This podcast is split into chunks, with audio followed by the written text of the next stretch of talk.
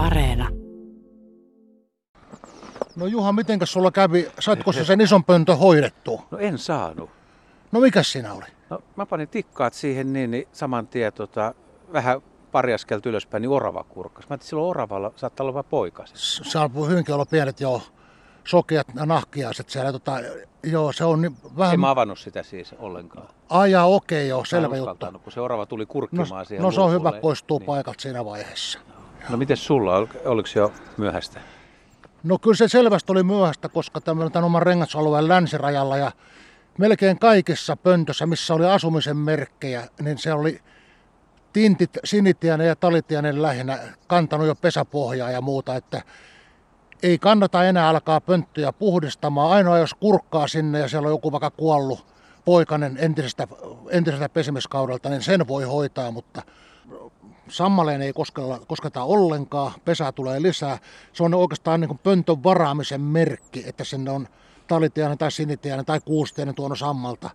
Ei enää puuta siinä vaiheessa siihen, vaan varovasti kansi kiinni tai katto kiinni ja odottelemaan vaan pesinnän jatkumista. No joo, puhutaan vähän erilaista pesistä ja erilaisista munista. Sä oot suht moneen pönttöä elämässä kurkannut ja aika monella linnunpesällä käynyt. Mitä se on jäänyt mieleen? Haluaisitko nostaa jotain jänniä pesämateriaaleja tai taitavia pesän tekijöitä? No nyt jos puhutaan näistä pönttöasioista, niin siellähän on valtavan hienoja systeemejä. Ja sitten on toisaalta sellaisia, että ei oikeastaan pesää lainkaan, mutta kyllähän nämä tiaiset, sinitiainen, kuusitiainen, talitiainen, on aivan huippua tuon pesän rakentamisen suhteen. Et siellä on paljon hir- hirvenkarvaa ja kaikenlaista jouhtaja ynnä muuta heinän lisäksi ja sammalin lisäksi, mutta täytyy sanoa, että aika paljon sitten ihalle myöskin esimerkiksi leppälinnun ja kirjosepon pesä, missä on kuivia lehtiä ja, ja koivun tätä hilselevää kuorta ja niin poispäin, niin ne on omalla tavallaan myöskin hyvin kauniita. Niin eikö lepälinnun pesässä on muutama hieno höyhenke usein koristeena? Kyllä, ja kir- kirrosiapullakin saattaa olla. Ja, ja nimenomaan sitten vielä, jos puhutaan vielä uudelleen tuosta talia sinitiäisestä, niin talitiaisella on yleensä tätä hirvenkarvaa ja kaikenlaista karvaa paljon enemmän kuin sinitiaisella. Ja sinitiaisella on taas paljon enemmän höyheniä kuin talitiaisella. Että pikainenkin silmäys oikeastaan osoittaa, onko sinitiaisen vai talitiaisen pesä. No mites kaikkea karvaa sieltä löytyy? Ite, itekin on kaupungissa niin kuin löytänyt koiran karvoja ja rusakon karvoja, mutta sä sanoit, että kun metsäpesis on enemmän ehkä hirven, peuran tai kauriiden karvoja kaikkia. Löytyyköhän kaikkea kettua ja tällaistakin, jos olisi tarkka? No sellaista en ole kyllä pistänyt silmään, mutta se- on tosiaan totta, että kun mennään metsään, siellä on hirven karvaa niin kuin tavallaan pihapiirin koiran karvan asemasta. Että se on ihan selvä homma. että Meilläkin on kolme koiraa, niitä aina huoletaan ja harjataan ja ajetaan kaikki karvat sinne pensaasi, niin ei ne kauvaa siinä ole. Siinä kyllä käy naakat ja vareksetkin, mutta kyllä karvat tekee kauppansa nyt varsinkin huhtikuussa ja tästä eteenpäin, että niitä ei kannata kyllä peittää minne komposti, vaan jättää ruusupensaasi tai orapihlaja tai mihin tahansa näkyville ja tarjolle. Siitä ne menee oikeaan käyttöön. Niin sunkin koirien karvat on lämmittänyt satojen lintujen poikasia historiassa. Joo, tässäkin vaimoni jokunen, sanotaan pari viikkoa takaperin teki valtavan urakan. Kaikki tämä koirat taas kävi läpi siinä pihalla ja muuta. Ja jää varmaan ihmisen pään kokoinen kasa karvoja siihen. Laitto viiteen kuuteen paikkaan, niin nyt pari päivää takaperin kun katselin, en nähnyt karvoja enää missään. Että ne on mennyt ihan tuossa kymmenessä, 11 päivässä kaikki karvat pesiin oikeaan tarkoitukseen. Se on jo vähän sit sisustuspuuhaa, että se ei ole sitä perusrakentamista välttämättä. Eli se kertoo siitä, että kyllä se pesärakennus on jo osittain pitkällä. No kaupungeista löytyy myös kaikkia ihmisten kaulaliinoista tai kalsareista villalankoja, mattoja, mattojen kuteita, siis hyvinkin jänniä pesämateriaaleja. Joo, se pitää paikkansa. Ja nyt en malta olla kertomatta, kun aikanaan menin ensimmäiselle haarahaukan pesälle, missä oli munat. Se oli tuolla Pyhtään kirkonkylän läheisyydessä merenrannalla, niin oli aika mielenkiintoinen juttu, kun siellä oli naisen sukkahausut kerällä siinä munien keskellä.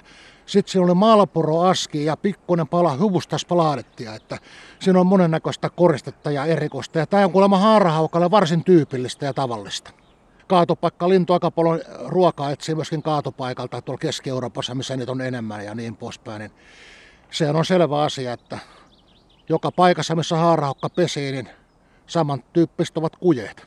Onko sulla ollut naakan pöntöissä, niin onko naakat kerännyt mitään jännää? Ei naako ole oikein, na, silloin se komea malja, se savimalja ja se on niin kuin heinillä vuorattu ja jonkun verran kuivia lehtiä, mutta ei oikeastaan mitään muuta. Ne on ihan samankaltaisia kaikki.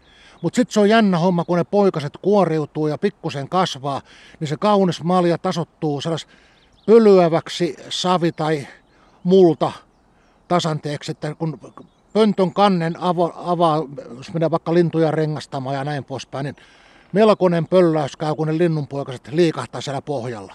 Että se muuttuu aivan täysin se pesä hauranta-ajasta poikasajaksi. No se ei ole kyllä sinänsä mikään ihme, kun poikaset tamppaa sitä ja siitähän nyt Tintin pöntön avaa, niin näkee, että se pönttö on viime vuonna ollut asuttu, jos se sammalpeite on ihan lanassa ja siinä on vähän ulostetta ja se on, se on ihan niin kuin tasainen kakku, että jos siellä on malja, niin sitten se voi olla kesken jäänyt tai uusi pesä. Joo, nimenomaan.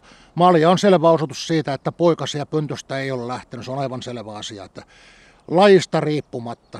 Oli kysymys sitten tosiaan mikä laji tahansa. No saat valita vielä joku hieno pesä tai sitten pääsee sen kunniaksi tietysti hienot munat, että mihin olet kiinnittänyt vuosien varrella huomiota. Onko se munamäärä, eli lukumäärä vai onko se koko vai väri? No kyllä nämä oikeastaan kaikki kiehtovat ja kiinnostavat ja kaikkea tullut vastaan ja muuta. Niin jos me takaisin puhumaan noista, kun ajatellaan kuitenkin että Suomen luonnonvarasten lintuja, niin joita nyt on 250 pesevää lajia noin vuosittain, niin kyhmyjoutsenen munasella jättiläismäinen, se on suurin muna Suomen pesivistä linnusta ja hippiäisellä pienin.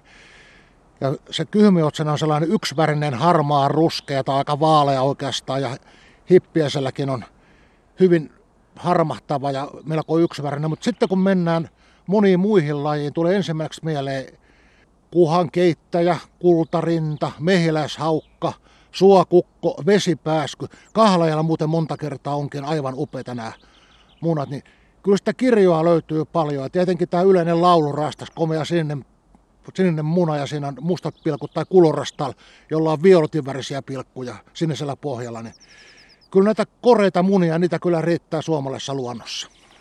Et niitä on tullut retkille välillä ihailtua ja jäänyt katsomaan, että oho, että kappas tämmöinen. No silloin kun tulee pesä vastaan, tulee aina katsottua tota, sillä silmällä jo, että, että onko kaikki hyvin pesässä ja muuta. En aina ajattele, että pitää tulla välttämättä rengastamaan, mutta aina uteleisuus, tietenkin jos lintu lähtee lentoon jaloista tai matalasta pensasta tai kuusen taimesta, niin aina tulee kurkattua, että mikä se on tilanne, onko poikasia vai munia ja kuinka paljon.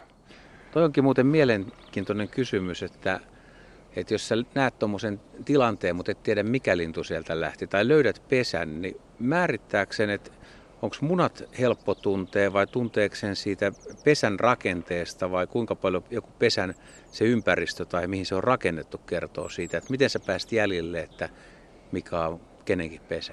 Nämä on oikeastaan kaikki nämä asiat vaikuttaa siihen, mutta sitten myöskin linnun käyttäytyminen. Kaikki linnuthan eivät lähde samalla tavalla pesästä. Joku lähtee niin kuin maata pitkin ja vetää siipeä perässä ja joku taas pyrähtää erittäin nopeasti piiloon. Ja siinä on vähän erilaista mutta sanotaan, että esimerkiksi vaikka metsäkirvenen ja niittykirvenen jonka, ja luotokirvenen, jonka pesiä olen paljon löytänyt ja muuta, niin kaikilla on vähän sellainen erilainen tyyli, että esimerkiksi metsä- tai niittykirves, jos pesä jossain niityn tai pellon reunassa, niin aivan varmasti tiedän kumman on ihan näin kokemusten perusteella, koska sen verran on kuitenkin poikkeavuutta näissä asioissa.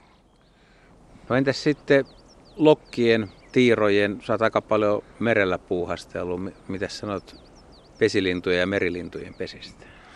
No ne on hirveän eri, erilaisia sillä tavalla, että ajatellaan, että nämä sorsalinnut tekee muh, muhkeita pesiä ja hienot untuvat, untuvat monta kertaa nyppivät varsinkin nämä sotkat ja sorsalinnut sinne ympärille. Ja, ja pesät saattaa olla joko hyvinkin piilossa jossain kasvuston seassa tai sitten suhteellisen avoimena. Tulee mieleen nyt esimerkiksi haahkan pesät, niin esimerkiksi Kotkan ulkosaaristossa ja Pyhtälä, missä paljon liikun, niin kyllä se haahkanpesä aika suojaton on, varsinkin nyt merikotkien lisääntyessä ja muuta, ja aika paljon näitä tuhoja on nähty. Ja sitten mä nähnyt sen mielenkiintoisen asian, että kun on tehnyt noita koskelon pönttöjä, jotka ensin ruokki yllätti minut, kelpasivat ruokin pesäpaikaksi, niin nyt haahkakin on huomannut, että siellä saa olla merikotkan katselta suojassa, kun kömpii sinne Urpon tekemään Koskelon pesälaatikko. Se on sen verran iso lentoaukko ja maapohja, että sinne hyvin sopii menemään. Ja tämä on hyvin mielenkiintoista ja sopeutuvasta ja myöskin pilkkasiipiä on näissä, että aivan selvästi ne kokee, että turva, turvalisäys on ihan huomattava ja siitä kannattaa pitää kiinni. No jos sun pitäisi valita Suomen luonnon kaunein linnunmuna, niin sano nyt vaikka kolme lajia, mitkä olisi mitallisijoilla. No kyllä mä sen, mä aina korostan, mä sanon varmaan sullakin aikaisemmin, mutta kun se mehiläishaakamuna on aika mykystävä, kun siinä on ruskea, punaruskea tai eri sävyjä ja sitten on se mustia läikkiä, jäikkiä ja muuta, niin se on kyllä tosi komea. Ja tämä mainitsemani vesipääsku on erittäin upea myöskin. Ja enkä malta unohtaa nytkään sitä puna, lohenpunasta munaa, missä on mustia pilkkoja tai kultarana muna, niin se on myöskin erittäin upea.